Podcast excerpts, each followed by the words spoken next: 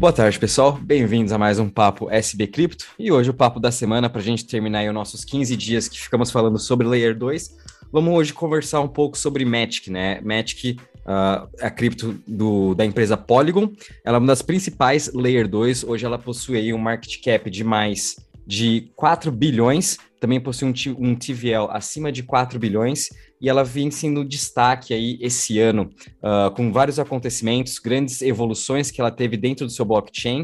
Uh, e a gente vai estar também, no final do programa, comentando um pouquinho sobre esse bear market, né? A gente vai estar falando um pouquinho das nossas estratégias, do que, do que cada um vem fazendo, do que cada um vem olhando no mercado, e vamos estar discutindo também é, o que, que a gente está esperando aí do futuro, né, para os próximos anos em relação a blockchain, em relação ao Bitcoin, Ethereum, enfim, ao mercado no geral. Só para a gente começar aqui antes, é, falando rapidamente uh, do mercado, continuando volátil da mesma forma, né? É, essa semana foi também uma semana bem complicada para o mercado de cripto. A gente viu uma recuperação um pouco global aí, mais para a parte de ações, porém toda a volatilidade continue, principalmente as incertezas, né? Com isso, o Bitcoin continua trabalhando aí na sua região dos 30 mil dólares, sua dominância também continua em alta.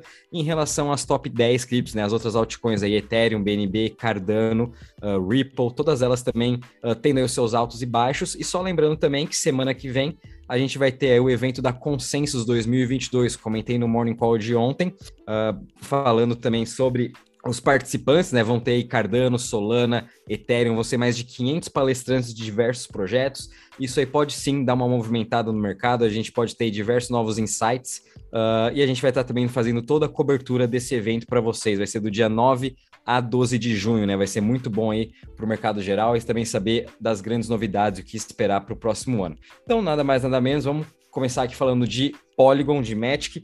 E antes disso, eu anotei aqui uh, o que aconteceu com o Matic esse ano, durante esses cinco meses, né? E fazendo essa análise e até comparando com outras Layer 2 e com Layer 1s, né? Como, por exemplo, Solana, Avax, Phantom, é, Matic realmente está tendo um ano excelente, né? O que não se possa dizer muito do seu preço, a gente pode até discutir isso um pouco mais para frente, mas se a gente olhar para a parte de fundamentos, de avanços tecnológicos que a Matic alcançou, foi bem incrível, né? E só para relatar aqui, são alguns tops são bastante, né? Então vou tentar ser um pouco breve. É, começando em janeiro, a Polygon fez uma parceria com o navegador Opera, né? Que é um navegador também de Web3, competidor do Brave. É, assim, ela conseguiu fazer a integração de milhares de usuários, se não me engano, a Opera possui mais de 5 milhões de usuários, e assim eles conseguiram fazer essa integração uh, e, as, e, agora as pessoas conseguem é, utilizar os DEPs disponíveis na Polygon através do seu navegador. É parecido com o Brave que fez agora com a Solana. Em janeiro também a Adidas e a Prada fizeram uma parceria com a Polygon para lançar sua coleção de NFT no metaverso, como por exemplo da Sandbox. Uh, a gente também teve o lançamento do Plonk 2. Plonk 2 é uma, um upgrade que teve para a parte de ZK Rollups da Polygon, trazendo assim uma maior escalabilidade e velocidade nas suas transações. Também introduziram o EIP 1559.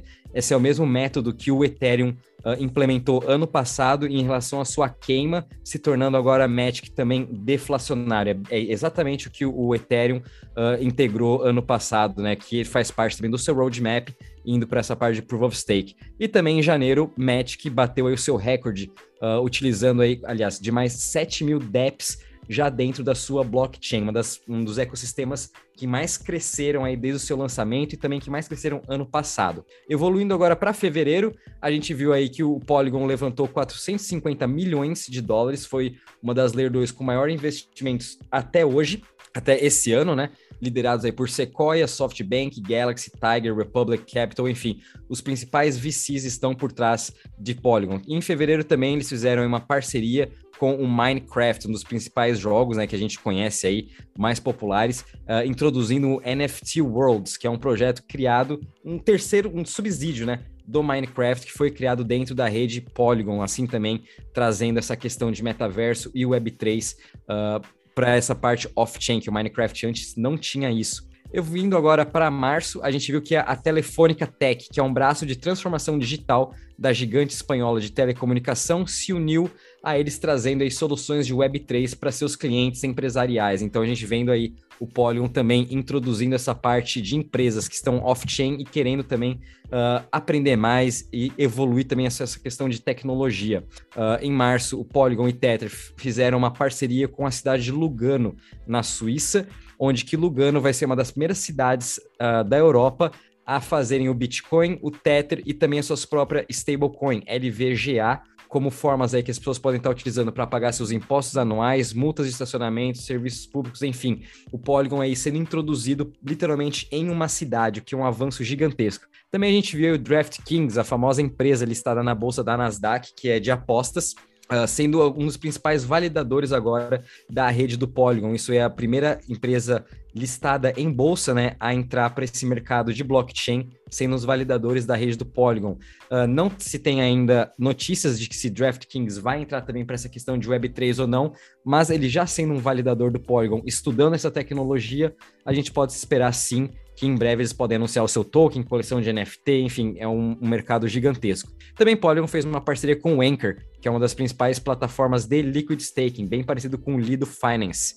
Uh, em abril, a Polygon atingiu o marco daí de 19 mil DEPs, né? Lembrando que em janeiro ela estava com 7 mil e agora em abril, em questão de praticamente três meses, ela alcançou um marco de 19 mil DEPs e lembrando, de ano passado, em outubro, ela tinha menos de 3 mil. Então, é, a gente pôde ver esse crescimento gigantesco. Muito disso é, são projetos que estavam construídos no Ethereum, que migraram aí para o Polygon uh, durante esse ano, ano passado, né, por ter os custos muito mais baixos. Uh, o Polygon também lançou o seu novo Supernets, e um investimento de 100 milhões de dólares para fundos, para projetos de Web3, então também querendo atrair mais desenvolvedores nesse, nessa questão de Web3 para ser aí uma das principais blockchains e batendo de frente com Solana e a Vax. Fizeram também a parceria com a Stripe, que é uma empresa de pagamentos, e dessa forma agora as pessoas podem enviar o SDC no Twitter, né, utilizando a rede do Magic. E também lançaram o seu Green Manifesto, que é essa parte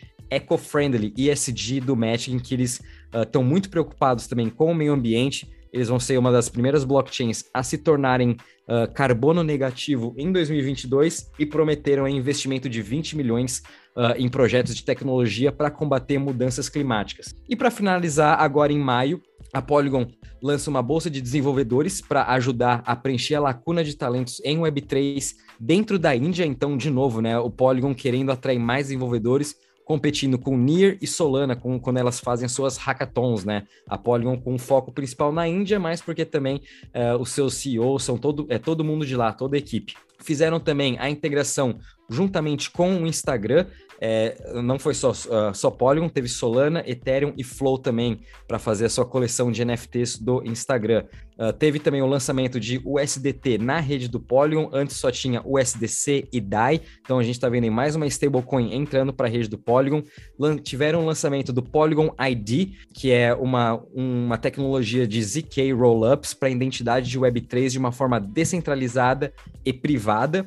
Né? Também teve o lançamento do Polygon Nightfall, que é específico para empresas que estão fora, da, fora do blockchain e querem ter essa privacidade, querem ter essa velocidade e querem também expandir os seus serviços. Então, o Polygon indo bem, bem firme e forte nessa questão de empresas, que está sendo um principal foco dela, juntamente com a Vax, né? Estão sendo bem competidoras em relação a isso.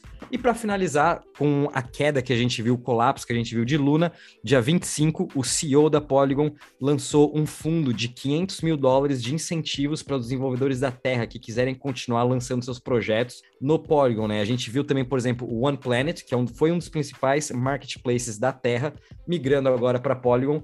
E segundo o CEO o Ryan, é, existem mais de 50 projetos da própria Terra que já preencheram seu formulário para estar tá aí concorrendo a esse fundo de 500 mil dólares. Infelizmente, eles não podem estar tá dando nenhum disclosure né, de quem são esses projetos, mas eles em breve eu acho que já vai estar tá tendo esse anúncio, essa, essa inscrição, né? Vai até o dia 12, então acredito que final do mês a gente pode ver aí realmente quem são os outros 50 projetos que vão estar tá aí recebendo esses, esses investimentos de 500 mil dólares. E agora a gente vai deixar aí pro Arthur, pro Choi, o que, que vocês estão achando aí de, de, de Magic, né? Se vocês têm carteira, não sei, né? Vamos discutir um pouquinho. Bom, Rafa, eu gostaria de primeiro trazer a história da Polygon, né? A Polygon foi fundada por quatro engenheiros de software ambiciosos da Índia.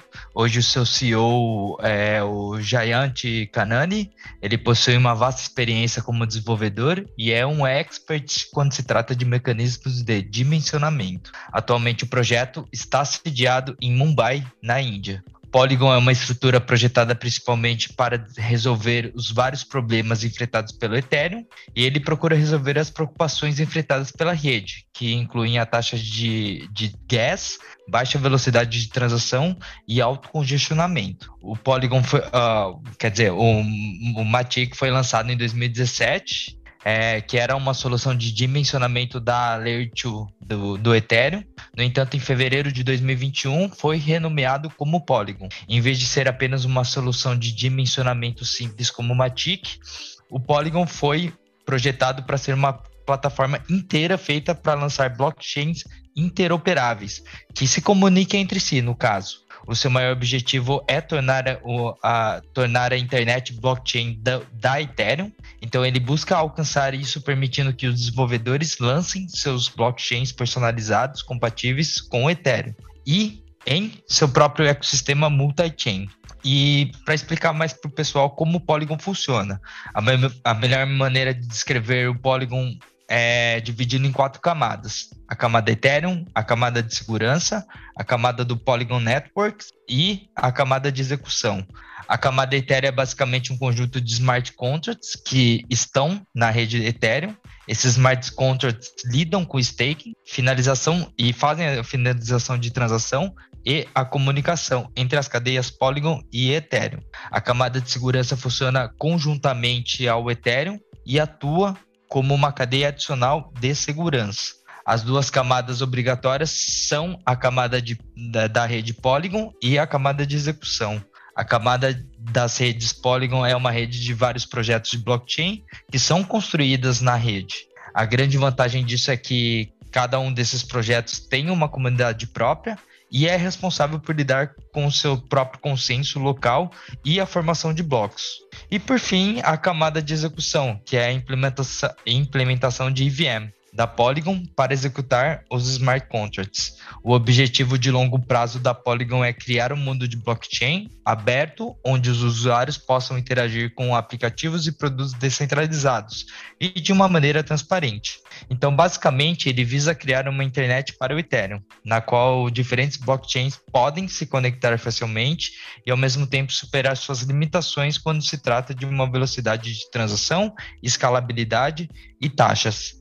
Polygon também emprega o uso de certas estratégias inovadoras para atingir esse objetivo, incluindo cadeia Proof of Stake, cadeias Plasma, ZK Rollups e Optimistic Rollups. A cadeia principal do Polygon é uma cadeia lateral Ethereum, conhecida simplesmente como cadeia Matic. Ela é responsável por adicionar uma cadeia de segurança Proof of Stake a todos os blockchains que estão lançados dentro da rede. As cadeias de plasma existem desde o início e o projeto fazem com que o uso dessa tecnologia, conhecido como plasma, fa faz para que transfiram os ativos de, de cadeia principal para as cadeias laterais. Isso é possível através do uso de algo conhecido como pontes de plasma, uma versão adaptada da estrutura de plasma que são formadas entre Ethereum e os blockchains que são lançados no Polygon. E trazendo um pouco mais sobre a questão de, de tecnologia, ZK Rollups também é uma solução de dimensionamento, é inovador e é totalmente exclusiva.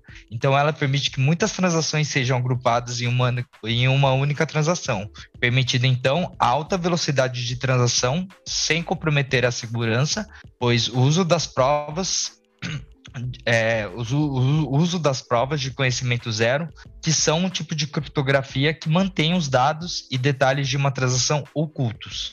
Com o uso do ZK Rollups, o registro público final da cadeia principal do Ethereum é implementado usando provas de conhecimento zero. E por fim, o Optimistic Rollups, que ajuda a implementar as transações quase instantâneas na rede Polygon, por meio do uso de é, Proof of Frauds, que seria a prova de fraude. A única coisa sobre a Polygon é as cadeias lançadas em, em sua rede, que são capazes de se comunicar umas com as outras. E não apenas isso, mas ela também pode se comunicar com a cadeia principal do Ethereum. Isso é possível através do uso da capacidade arbitrária de passagem de mensagem. Esse recurso tem aplicações potencialmente enormes, especialmente no caso de aplicativos descentralizados interoperáveis. E o Polygon pode lidar com 65 mil transações por segundo. Mas entendendo mais eu, o que eu gostaria de trazer, é, qual é a diferença entre Polygon e Magic? O, apesar do rebranding né, que a gente teve, o, o, o nome do token utilitário continua sendo Magic e é a criptomoeda nativa da rede. O Magic também pode ser usado para vários propósitos, como participação de governança na rede de, é, de voto, em propostas de melhoria, e pode ser usado para contribuir com a segurança da rede por meio de staking, e é usado para pagar taxas de gas dentro da rede. É, trazendo um pouco mais sobre investimentos e projetos, é, inúmeros projetos já estão usando a arquitetura do Polygon. Isso inclui mercados de previsões, plataformas de jogos e de apostas esportivas e entre outras, NFTs e etc. Outros projetos que usam Polygon incluem também a Vegat e EasyFi. Polygon também atraiu o interesse dos investidores depois de crescer 10 mil por cento no ano passado. Então, investidores bilionários e, como o Rafa sempre coloca no Morning Call que o Mavericks, né, o dono do Mavericks, que seria o Mark Cuban, ele também investiu em Polygon. E algumas preocupações que eu gostaria de trazer é que ter uma infinidade de concorrência é que a Polygon ela tem uma infinidade de concorrência dentro do seu mercado. Outros projetos como Polkadot, Cosmo e entre outros já estão trabalhando no desenvolvimento de um mecanismo bem semelhante do que o Polygon faz. E a corrida final é para ver qual projeto será bem sucedido. É, após essa ótima explicação do Choi, eu queria trazer para uma visão um pouquinho diferente, né? A começar pelo nome. A Polygon, eu acho que mudou o nome dela de Matic, né, para Polygon, mudou um pouco sua estrutura, e eu acho que o nome, ele diz muito sobre a empresa, sobre o que, que ela propõe. E pensando numa arquitetura de blockchain, a Polygon, que se traduz a polígono, né, ela ela realmente forma uma arquitetura de blockchain, porque a arquitetura de blockchain desenhada, elas são diversos segmentos, diversos pontos de encontro, todos formando uma figura fechada. Então seriam como os nodes interagem entre essa estrutura de blockchain em cima de uma outra rede. Então eu acho que eles foram muito felizes na escolha do nome, e eu acho que vale pontuar aqui que polígono, em português, ela, ela, tem uma definição que são que é uma figura formada por ângulos retos que não se cruzam em nenhum ponto e ela é fechada. E pela nossa definição em português, o, símbolo, o logo da Polygon não é um polígono porque ela ou se cruza ou então é aberta. Então não não não bate, não, não dá certo. Agora em inglês a definição é um pouco mais abrangente, tendo até polígonos complexos onde as linhas podem sim se cruzar. Então, se alguém ficou com essa dúvida aí, matemática mesmo, é legal trazer um pouco de, de geometria aí para nós. Mas, é, fora isso, eu acho que diz muito a respeito sobre a arquitetura do blockchain, que é muito legal, é, é essa forma como eles vieram para englobar tudo e o que a rede Ethereum não consegue fazer tão bem, né, por, pela, por conta das suas transações, os TPS um pouco mais lento, que a gente já viu daí nos diversos casos de uso que o Choi trouxe e o Poeira também trouxe, da forma como ele interage, que eles estão trazendo soluções de Web3, estão fazendo diversas parcerias. E eu acho muito importante a parte de sustentabilidade, porque uma das grandes coisas que as Layer 2 promovem é a sustentabilidade. O que uma Layer 1 é, a, as principais Layer 1, né, o Bitcoin e o Ethereum, são muito ruins em, no quesito sustentabilidade. Né? Eles consomem, emitem muito carbono consomem muita eletricidade e por isso não são tecnologias verdes. E como o Rafa vem sempre falando, esse quesito de ESG está cada vez mais em alta. Você só consegue hoje financiamento do mercado financeiro se você tiver um bom compliance com esses quesitos de ESG. E então isso é muito importante. E a Polygon, o Rafa já trouxe alguns números, né? Mas eles são, são muito bons, eles estão vindo para ser negativos em carbono, ou seja, fazer um offset do pouco que eles emitem, porque eles emitem muito pouco em relação a, a Layer 1 ao Bitcoin, então nem se imagina, né? O Proof of Work, daí o Ethereum é, já vem, já é um pouco melhor, mas ainda ruim. Então a Polygon é uma solução muito boa para isso, é, consegue resolver diversos problemas e ainda trazer esse apelo ESG que facilita seu, seu financiamento. Acho que até por isso ela teve tanto sucesso recentemente em conseguir financiamentos, né? Que a gente vê que ela foi uma das Layer 2 que vem conseguindo vários, várias rodadas de financiamento uma atrás da outra e... e outro sucesso eu acho que traz para ela também é vendo o, quando você escuta os CEOs dela, né, o CEO e o, o cofundador, eles todo mundo sabe que o Ethereum é o layer mais seguro, né? Então eles querem realmente trazer essa escabilidade pro Ethereum.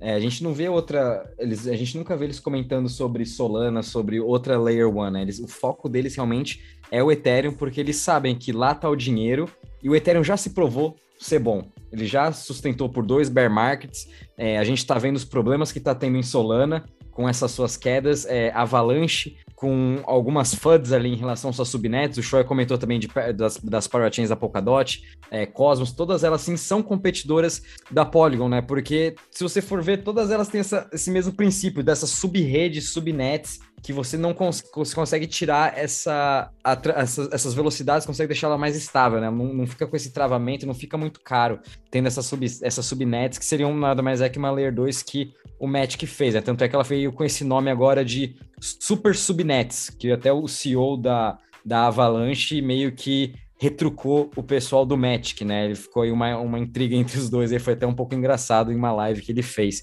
comentando sobre essas subnets, que nada mais é uma cópia do, do que a Avalanche está trazendo. Mas ela tem muitos competidores pela frente, né? E eu acho que uma, uma confiança que traz a mais é só essa relação do Ethereum, né? Porque realmente isso ela está executando muito bem. É, isso traz muita confiança, facilita os investimentos, né? Você está trabalhando em cima de uma infraestrutura que comprovadamente funciona, é sempre melhor, né? É mais fácil. Você já tem os investidores de Ethereum que às vezes estão procurando saídas, então você já tem uma base de clientes, seu addressable market é maior, isso facilita tudo. E além disso, o outro ponto que eu queria chamar a atenção, que inclusive já foi comentado, é, são sobre essas soluções para empresas, né? Que é, tem o Nightfall e depois tem o, o Polygon ID, que daí não é tanto para empresa, né? Mas serve para tudo. E isso, esses são aplicabilidades do blockchain para mundo real, que é o que eu acabo sempre voltando, né? São os fundamentos mais básicos que é ter usuários, você conseguir onboard usuários, conseguir gerar receita. E esses dois projetos, um através de empresas, porque você cria praticamente um blockchain privado para essa empresa, que é daí nessa linha de subnets aí, né, super, uh, super subnets que o Rafa estava falando, com essa nova tecnologia, eles praticamente criam um, uma subnet para sua empresa e você consegue transacionar e usar os benefícios da segurança de blockchain, só que sem ter a exposição, sem ter toda a transparência. Então, você consegue ter um custo transacional muito baixo, você tem várias vantagens operacionais e sem ter alguns dos talvez ônus, que não necessariamente são ônus em todas as situações, né? Eu acho ótimo que o blockchain é extremamente transparente, mas talvez não seja ideal para alguns tipos de pessoas e alguns tipos de empresas que não queiram que seus resultados sejam divulgados, tipo é, empresas médicas. Você não necessariamente quer que o mundo inteiro tenha acesso a o seu, os seus, os seus laudos médicos, né? Isso pode até ser perigoso, então é interessante sim essas propostas de blockchains privados em Layer 2, porque facilita, né? Você não tem o custo de desenvolver um blockchain inteiro do zero, você só tem os benefícios e muito pouco do ônus. Então, são diversos bônus com pouco ônus. Isso é muito importante, para mim, é, são os fundamentos que permitem com que uma rede se desenvolva, com que uma rede tenha sucesso, com que uma rede consiga onboard usuários. O outro que eu falei seria o Polygon ID, que daí é mais para usuário, né? Então, é você ter um uma, uma identificação sua própria para você conseguir acessar redes, é, Web3 principalmente, né? Mas também talvez você ter esses laudos médicos sem que outros tenham acesso, enfim, você ter uma, uma centralização descentralizada dos seus documentos. É, é ter a sua nova identidade, né? É isso que eu mais gostei. É, não é a gente, é a nossa identidade realmente virar um NFT. E até essa parte de empresas, né? Tipo, a gente sabe que a Índia está bem forte nessa regulamentação. Matic, se ela quiser realmente trazer as empresas, ela vai ter que ter toda a sua parte de KYC perfeitamente, né? Então, esse, essa parte do ID, eu acho que vai ajudar muito também nas empresas na hora de estar tá fazendo esse seu cadastro, o que também o governo indiano até já utiliza, né, para porque lá na Índia é tudo dividido em castas, né? Então lá na Índia também eles estão usando a rede do Polygon em relação a isso para estar tá emitindo aí os certificados do, das pessoas, dos, dos cidadãos. É, até gostaria de falar um pouquinho do preço, né? Porque a gente sabe aí que Magic está caindo 76% ao ano, mas a gente está vendo também que todas as Layer 2 estão caindo bastante. E a gente sempre vem falando que vai começar uma guerra entre elas, o que a gente já está vendo com o que teve o airdrop agora do Optimism. E, e o que vem afetando também o Magic está sendo o grande investimento que a gente está vendo em outras Layer 2, que é Starkware, Mina Protocol, Boba Network, que é, a Boba até anunciou agora que está se integrando com Phantom e Moonbeam, que é da Polkadot. A gente nunca viu isso, uma Layer 2, que, é que era específica do Ethereum, agora virando multi-chain e indo para outras layer, one, layer ones, trazendo uma solução diferente para elas. É, isso eu achei bem interessante. Então, essa concorrência com o Matic em relação às Layer 2 vai ficar bem mais acirrada, né? Com Optimism agora com token, Arbitrium ainda não tem um token, mas também já estão especulando de um futuro airdrop ainda esse ano. É, enfim, é, essa, essa guerra entre eles vai ficar muito legal de a gente estar tá vendo qual vai ser essa evolução, como que cada um vai estar tá trazendo essa nova tecnologia e também virando multi-chain. É vendo se realmente vão querer se manter no Ethereum ou vão querer trazer essa solução para as outras Layer Ones e como que vai ser essa transação. Para mim, na minha opinião, é quanto mais multi-chain for agora, é melhor, né? Porque você ajuda todo, literalmente, todo o ecossistema de cripto a estar tá funcionando. Solana quem sabe ela vai precisar de uma Layer 2, porque uma Layer 1, ela tem um trilema, que a gente já sabe, né? Escalabilidade, segurança e... Agora fugiu outro. Escalabilidade, segurança... É... Escalabilidade, segurança... É, centralização. Centralização. É, tem, tem esse trilema. Então a Layer 2 vem para solucionar o trilema da escalabilidade, da velocidade. É, Solana, a gente sabe que ela quer ser a maior blockchain, a maior blockchain mais rápida próxima Nasdaq. Mas se ela continuar caindo, ela vai precisar sim de uma Layer 2, porque o Ethereum a gente não vê caindo, né? E, e essas Layer 2 conseguem fazer todas essas milhares de transações que o Ethereum não conseguiria. Então, acredito eu que Solana daqui a pouco vai ter que sim lançar uma Layer 2. Tanto é que Phantom estava lançando sua Layer 2 com Tomb, agora vai ter o Boba Network. É, então, acho que vai ser bem interessante ver essa expansão entre elas. Não sei se vocês querem comentar mais alguma coisa em relação a isso. É, com relação a preço, eu acho sempre bom ficar de olho e, e ter comparativos, né? Inclusive, a gente está vendo todas as que estão lançando suas tokens é, no, no, mercado agora. A Optimism teve lançamento, caiu um horror aí, e todo mundo que está lançando está caindo. É, é, muito difícil você se segurar nesse cenário. Então, é, aproveitando essa deixa, né, eu acho que eu já vou, já vou entrar no próximo tema, que é sobre o mercado, né? O mercado está muito difícil, né? Tanto que Optimism é uma mega moeda, um mega token, um mega projeto que tem é muito bom, vem tendo muito sucesso, tem TVL, tem tudo, e mesmo assim caiu um monte no seu lançamento. Então, isso mostra quanto o macro é forte, quando, quanto o cenário de mercado manda. E eu acho que o principal para a gente entender agora é que a gente está tendo uma, um, um, desacoplamento do mercado de cripto com o mercado de ações de novo, porque ele nunca teve correlação até um ano e meio. E isso foi exatamente pelo fato da entrada dos investidores institucionais. Daí os investidores institucionais começaram a ver a, a Nasdaq, a, o SP500 cair e começaram a vender cripto. Daí a gente teve um, um momento de alta correlação. Mas um, uma vez que eles passaram por esse momento inicial de vendas, eles já tinham liquidado bastante das suas posições e ficaram mais os holders, e daí quem está influenciando mais preço não são tantos investidores institucionais, porque eles já retiraram a parte deles de trade e estão só com uma parte consolidada que eles deixam mais parada. Então, os investidores de retail, de varejo, eles voltam a ter um pouquinho mais impacto sobre o preço e assim a gente começa a se desacoplar da correlação que a gente tinha com o mercado acionário.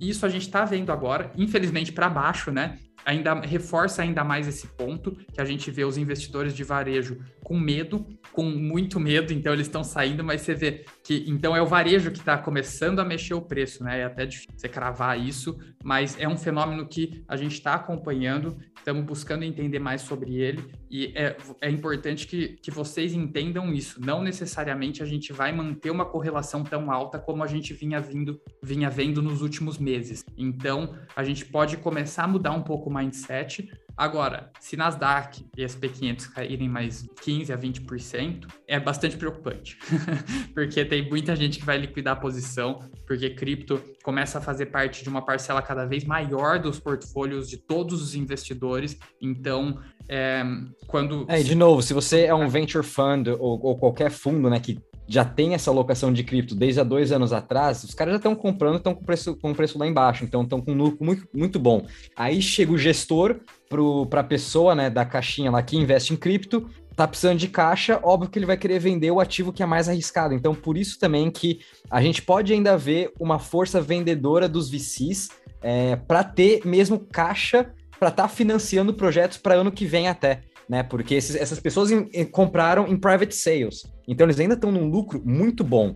E óbvio que quando o gestor ele vai precisar de caixa, ele vai para o lugar onde está o maior lucro, né? Que é a caixinha de cripto ainda. Então a gente pode sim ver essa força ainda vendedora, né? E, e de novo, o, o macro o macro está ditando tudo. Isso funciona ainda mais se você pensar na, na teoria de rebalanço de portfólio, porque quando você vai rebalançar, você tira o que está em alta e para jogar para o que está em baixa, para comprar mais embaixo. E cripto ainda para esse pessoal está muito em alta. Então é mais fácil eles fazerem esse movimento do que o contrário. Mas eu gosto de insistir na, na, na força que, que os retailers, né, nós estamos começando a ter de novo no mercado de cripto. Até pelo próprio valor market cap total nosso, né? Deixou de ser 3 trilhões quase e já estamos em 1 trilhão trilhão. Então, cada movimento tem um impacto relativamente muito maior no mercado. Não só cripto, né? Se a gente for ver o mercado de ações, ele caiu 5 trilhões desde a sua máxima. O mercado de bonds caiu 4 trilhões. Então também não tem onde a gente está se escondendo é, para estar tá colocando o seu dinheiro. É literalmente ter caixa agora.